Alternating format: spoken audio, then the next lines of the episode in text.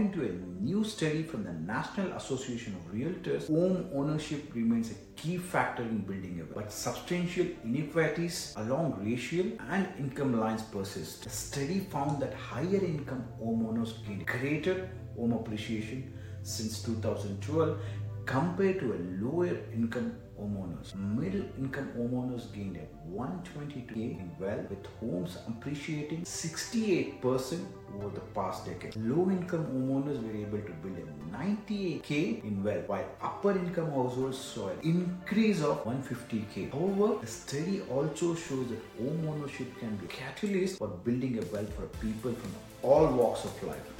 A monthly mortgage payment is considered a forced savings account that helps a homeowner build a net worth about 40 times higher than that of a renter.